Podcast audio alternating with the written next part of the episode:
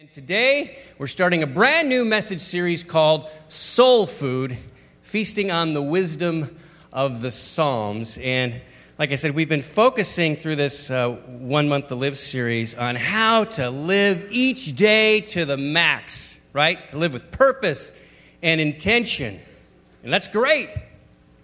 But have you ever had one of those days where you know you were so busy, so focused on your to-do list that you know maybe you skipped breakfast or lunch, and then all of a sudden, you know, your blood sugar, it just tanks, right? And you're just like, Ugh. and there's only one thing you can think about must eat now.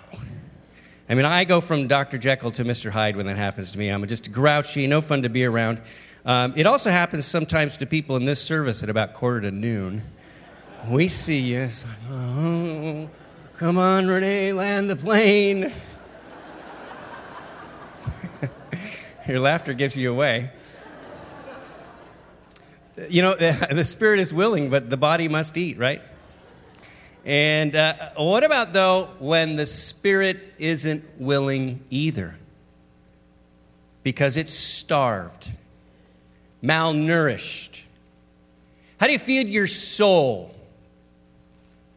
Maybe you're here today and you know you want to, to have God fill you. You have a hunger in your soul, but you're overwhelmed by your circumstances, your finances, your health, relationship, deep, abiding grief. Ever wonder what faith looks like when your dreams are shattered or your heart is broken? The beauty of the Psalms is that they are emotionally raw. There is an in your face honesty to them. No Pollyanna spirituality. You know, no just, you know, put on a happy face. There's real people struggling through real issues of life and faith and how the two come together. Now, the Psalms are the worship songs of ancient Israel, and they were put into a collection like, like a hymnal. Uh, there's 150 of them in all. You can find them right in the middle of your Bible. And a little over a third of them were written by King David. They were intended to be sung in worship or their poems or prayers. And just like our worship songs, they're written not only for the head, but for the heart. And that's why for 3,000 years, people have been going to the Psalms for spiritual soul food. The psalm we're going to linger on a little bit today is Psalm 6. And it's a psalm that essentially asks the question Is God listening? Is God listening? Now, it might be surprising to you that the Bible would raise such a question, but in fact, that question gets raised often in the Psalms. And today's psalm has the audacity to ask God, are you, are you really there? I mean, can you hear me now, God? Really?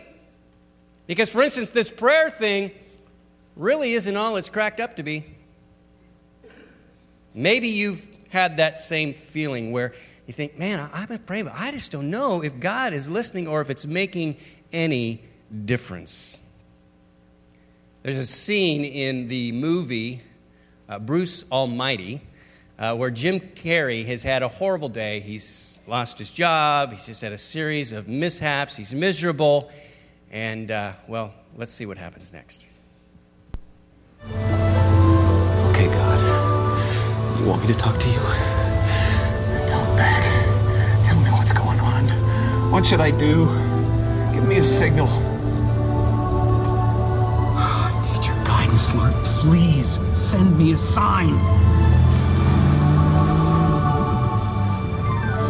Oh, what's this joker doing now?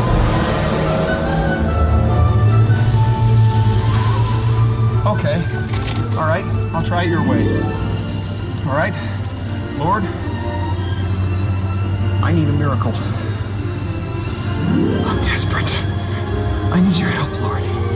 Please reach into my life. Ah, what the? Hurry up. I got you.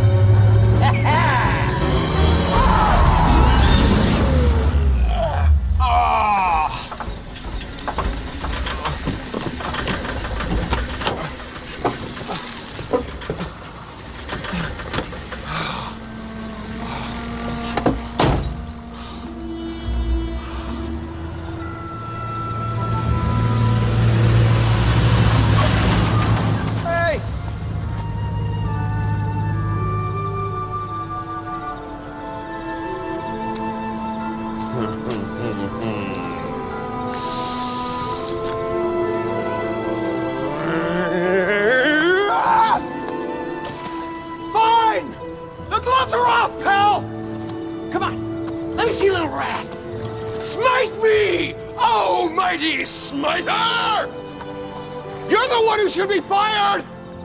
The only one around here not doing his job is you! Answer me! Now, if that seems uh, a little bit sacrilegious to you, wait till you see what David writes in Psalm 6. Now, bear in mind, this is a song. So, again, we're, we do not want to just dissect this with our brains. We want to feel it in our hearts. It's a sad song, in fact. It's, it's a lament. And maybe you walk in here, everything's great, and uh, you're just skipping along, and you're not really in a lament frame of mind. That's okay. I'm, I'm glad things are going well. But the reality is, is that we are all going to have tough times. We're all going to hit bottom at some point. And this psalm shows us how to wade through it. Psalm 6 uh, follow along in your notes if you like, or even better yet, just listen to the words, listen to the song, and watch the words as they come up on the screen. Oh Lord, do not rebuke me in your anger or discipline me in your wrath. Be merciful to me, Lord, for I am faint. Oh Lord, heal me, for my bones are in agony. My soul is in anguish. How long, O Lord? How long? Turn, O Lord, and deliver me. Save me because of your unfailing love. No one remembers you when he is dead. Who praises you from the grave? I am worn out from groaning. All night long I flood my bed with weeping and drench my couch with tears. My eyes grow weak with sorrow. They fail because of all my foes. Away from me, all you who do evil, for the Lord has heard my weeping. The Lord has heard my cry for mercy. The Lord accepts my prayer. All my enemies will be ashamed and dismayed.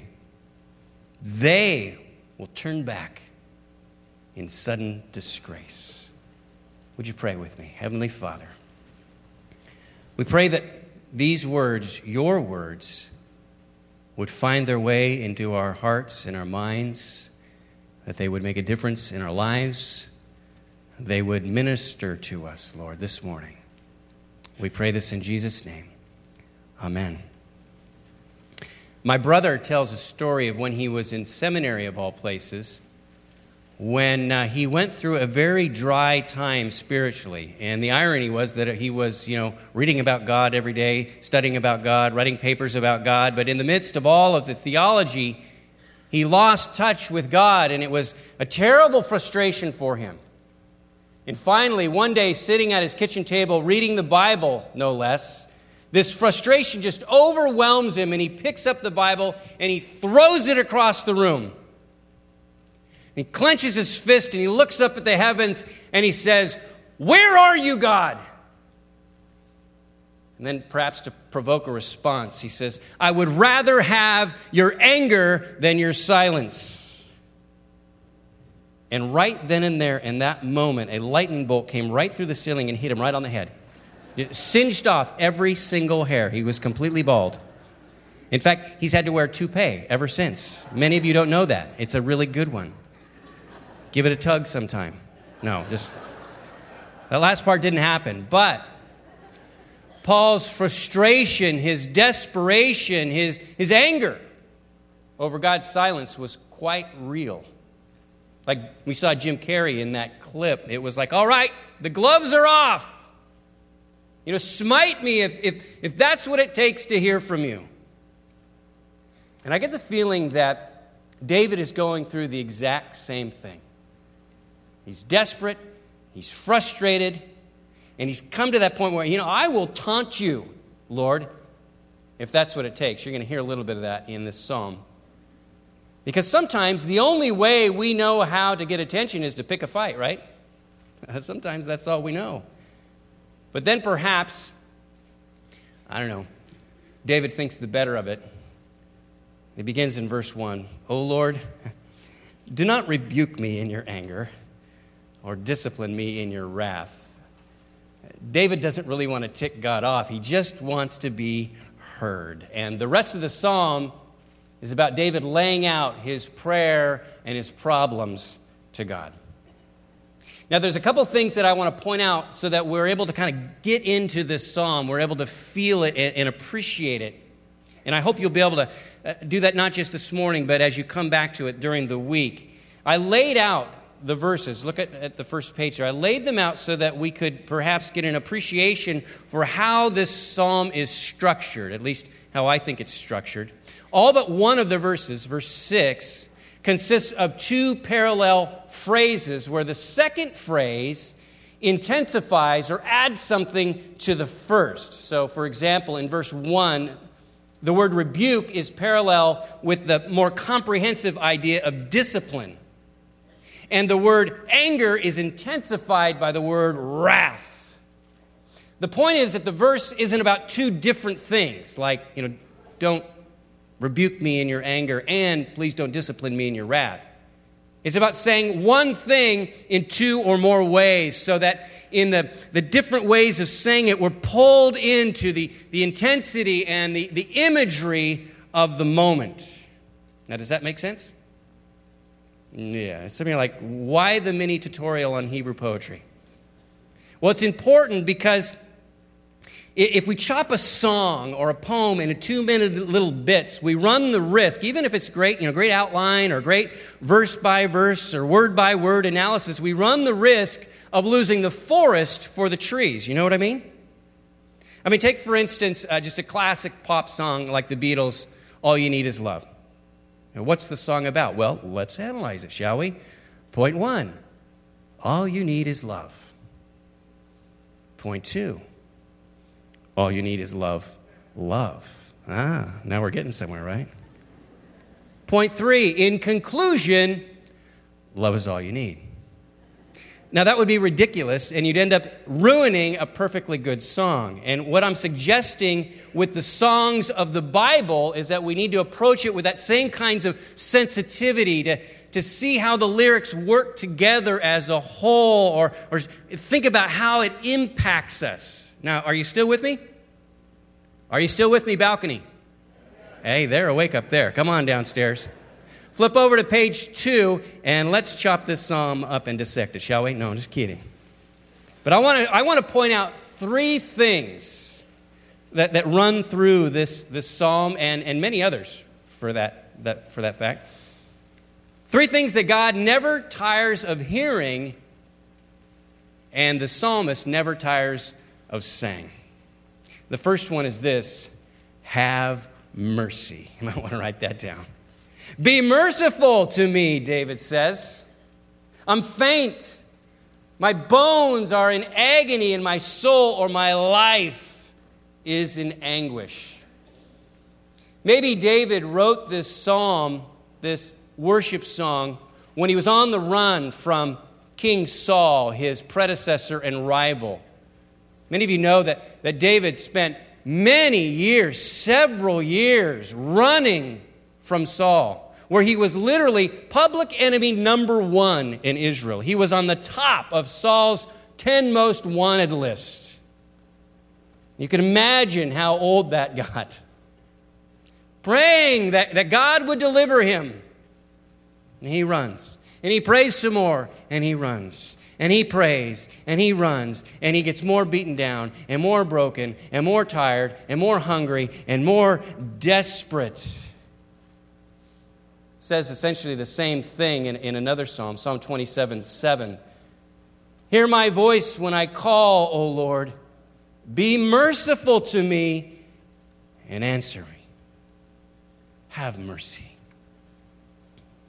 Michael Quoist's book, Prayers, includes a poem that reminds me of how David must have felt during this time of life. It's, it's a poem that, that maybe you can identify with. I'll warn you, it's, it's, it's heavy. Sometimes that's the way life is. It goes like this Lord, it is dark. Lord, are you here in my darkness? Your light has gone out.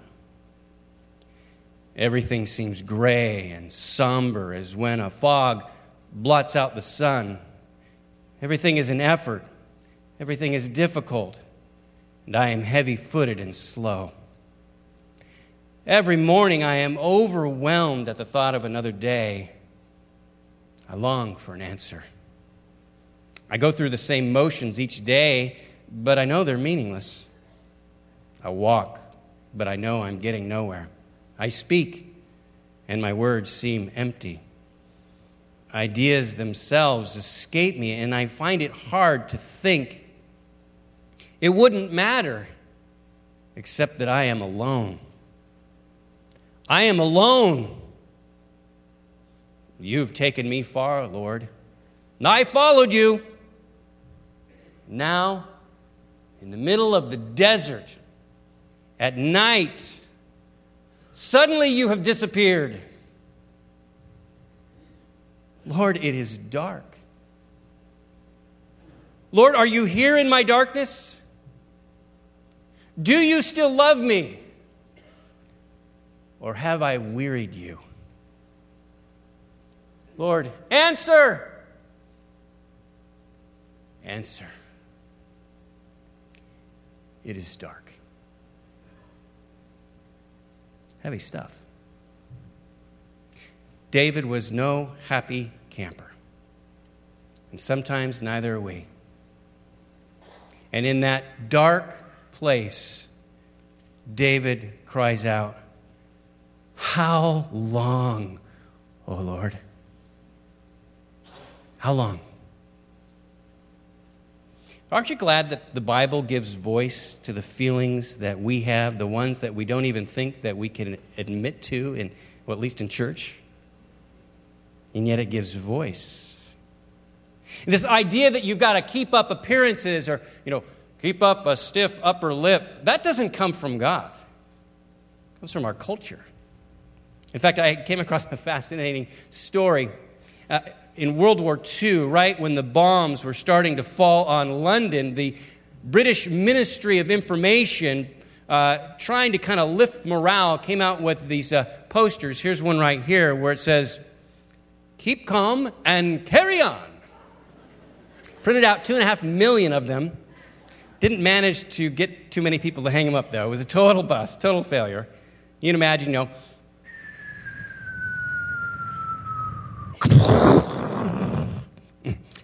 carry on, tea time. You know. It didn't go down that way. Not even among the, you know, the Brits. Now, when they rallied them to be courageous, it worked. Because courage and calmness aren't necessarily the same thing. You can have fears, you can have pain. You can be shaken in your boots and still be courageous, but calm? Come on. You got a hole in your house? I mean, wasn't it Jesus himself who said in the darkness of an olive grove to his disciples, My soul is overwhelmed to the point of death. And God cries out to God, Take this cup away. So your God never tires of hearing you say, Have mercy. But it's not just mercy that David is after. David wants deliverance. David wants to be rescued. David wants justice. And so the second thing that David says is, Save me! Save me because of your unfailing love. And I like the fact that even though David is pretty much flat on his back, he still has a little bit of fight in him. And you'll probably never hear anyone pray this honestly, at least not in public, but most of us don't pray like David prayed. I love what he says in verse 5 No one remembers you when he is dead, Lord. Who praises you from the grave? Uh, classic because he's like, you know, Lord, if you let me slip away now, you know, I won't be around to write any more songs for you, you know. I'm only on number six right now. I got a lot more left in me here. You know, by the way, I'm on your side. How am I supposed to praise you from the grave? You might want to keep me around a little longer. He brings us right back into his reality in verses 6 and 7. I am worn out from groaning. All night long I flood my bed with weeping and drench my couch with tears. And notice he adds an extra phrase there. He, he upsets the rhythm, and I think he's signaling this is the emotional core of this song. David weeping on his bed, swimming in his tears. So much so that he says, My eyes grow weak with sorrow. They fail because of all my foes. And if you've ever been completely crushed in life, you know exactly what David is talking about here. And you know, your foes don't have to be, you know, people who are literally trying to kill you, as was the case with David. Now, those of you who fought in war, have been oppressed or threatened, you know that kind of fear directly, perhaps. That kind of foe. But sometimes the foe is, is your spouse in a, in a broken marriage. Or your foe is a rebellious child or someone else you love and care for, and yet you have grown weary and weak with sorrow. Other times, that foe is the person looking back at us in the mirror in the morning. Our foe is ourselves, our habits, our stubbornness, our anger, our addictions, our sins, diseases, limitations. All of these things can beat us down so much so that we flood our bed with tears. And yet, throughout it all, God never tires of hearing us say, Save me. Save me. Other people get tired of hearing that. Other people get really worn out with too many appeals to help. You might get tired of saying, Save me. Like, hey, you know, I've said it, I don't know how many times, I've, I've lost track. But there is never a time in your life, so long as you are drawing breath, whether it's the first time or the millionth time, that God tires of hearing you or I say, Save me because of your unfailing love. In fact, you might want to just circle that little phrase, unfailing love, because that is, after all, why Jesus came, right? Not because we were doing so well here on our own but because of our sickness and our lostness and our sins and diseases, our brokenness. It was because of his failing love, in fact, that he seeks us out long before those words, save me, cross our lips. So, as for David, he doesn't have all the answers, but despite his misery, through it all, and, and above it all, there's an awareness of God's unfailing love. And it's as if that unfailing love just kind of reaches into his heart, into his mind, and, and helps lift him off his bed. Because somehow there's a shift in the tone. The last three verses of this psalm are different than the ones before. David has a, a different perspective. Now, nothing changes in his circumstances. Make, make sure that. Nothing changes. But perhaps David is reminded that if he has God's heart, he must also have God's ear. Because of God's unfailing love, you, you not only have his heart, you have his ear. David knows his prayer has been heard. And so he can say this third thing I trust you. If you're like me, that's something that you have to reaffirm every single day. I trust you, Lord. And this is so important because if we don't get to this point where we can say, I trust you, and it's just about have mercy and save me, have mercy, save me, then really all we have is the complaint side of the equation, you know? We're kind of making a lot of noise. But God says, now trust me, walk with me, cooperate with me. And in so many words, that's what David affirms in these next verses, picking up at the back of verse 8. He says, The Lord has heard my weeping. The Lord has heard my cry for mercy. The Lord accepts my prayer. Now, that's all he has. The Lord has heard him. But it's enough. Notice earlier in the psalm, in verse 4, he says, Turn, O Lord, and deliver me. But by verse 10, by the end, he says, ah, My enemies will be ashamed and dismayed. They will turn back suddenly in disgrace. See, David knows that when God turns to deliver him and bring justice that's going to lead to an eventuality, a day of reckoning where his enemies will turn, and it will be, uh, without mistake, it will be sudden with their tails between their legs. Now, it hasn't happened yet. It's way too early to go, and David lived happily ever after. David just knows that he's been heard, and because of that, he has the strength to wait on God's verdict, on God's answer. Now, you might be thinking to yourself, well, that's great for David, but that is not enough. Man, I need relief now.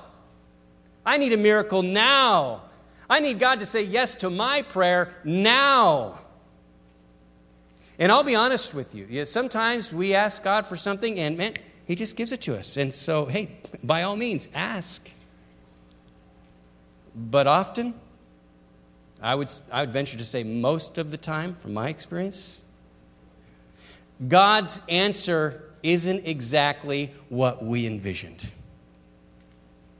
In fact, you might not even like God's answer. Because often God's answer is to give us the strength we need to deal with the cards that we've been dealt and to trust that He can bring us through. But all the while, we're like, Lord, give me another hand. Let's start this over. And he says, Trust me. And perhaps you came in here today feeling alone, or you wonder if God still listens to your prayers. You wonder if He's still near to the brokenhearted, or if He still gives strength to the weak. Is He still listening to you? you still have his ear, his heart, and yeah, even his power in your life. I was inspired this week to uh, trust God more deeply in my own life by the story of a little boy. A little boy that, um, well, I hope will inspire you as well. This is his story. Watch the screen.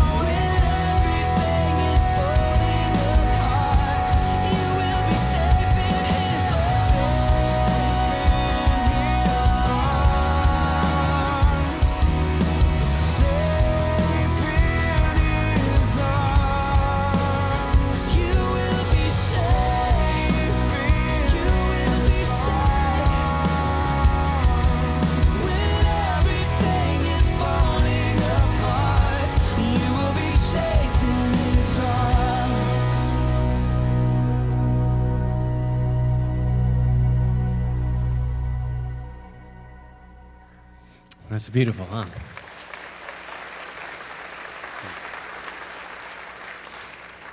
You have to know it's not all sunshine and light for Cody and his parents. The long nights, the 20 surgeries, the prayers, the anxiety, all of that. And yet his story is one of God giving power, giving strength. Like the Apostle Paul writes, his power is perfected in our weakness. I would love it if it said His power is perfected in our greatness or in our sunny days, but it's in our weakness. And because of this, I want to give you an opportunity to do just what David does in Psalm 6. I want to give you an opportunity to simply bring your prayer, your petition to God, to call out to Him, and then just know that you've been heard.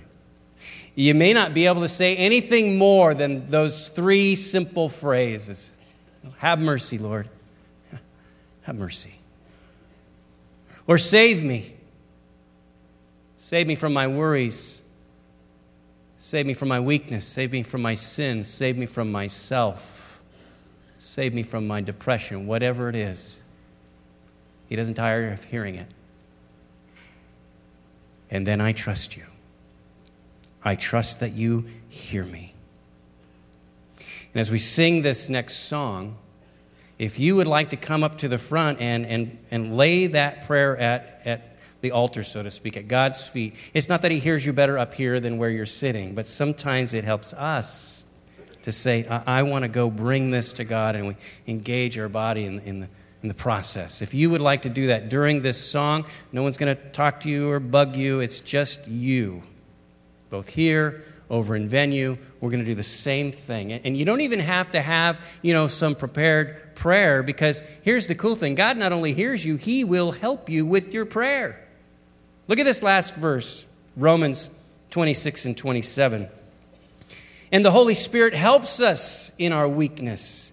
For example, we don't know what God wants us to pray for, but the Holy Spirit prays for us with groanings that cannot be expressed in words. God not only hears you, He prays with you. And the Father, who knows all hearts, knows what the Spirit is saying. For the Spirit pleads for us as, as believers in harmony with God's own will. So, again, this will be your time to just cast your care, your anxiety upon the Lord and, and know that He's there to meet you, to bring that to the throne of heaven with you. Let's prepare our hearts uh, in a moment of prayer. Heavenly Father, thank you that you are listening. Thank you, Lord, that you have an unfailing love for us.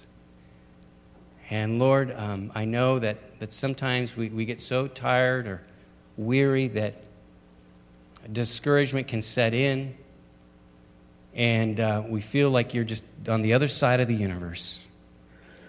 But I pray that in these moments to come, that, that, that Lord, you would give us a, an opportunity to draw near to you and sense that, that you are right there alongside us, that you're right here with us, and that you will give strength, you will give encouragement, you will give power, you will give whatever we need according to how we need it, Lord, how you know according to your perfect will. And so, Father, I pray that, that you will minister to our hearts, that you give us the, the strength to trust you, to carry on, Lord, in your strength, not ours, but in yours. Thanks for listening. We pray this in Jesus' name. Amen.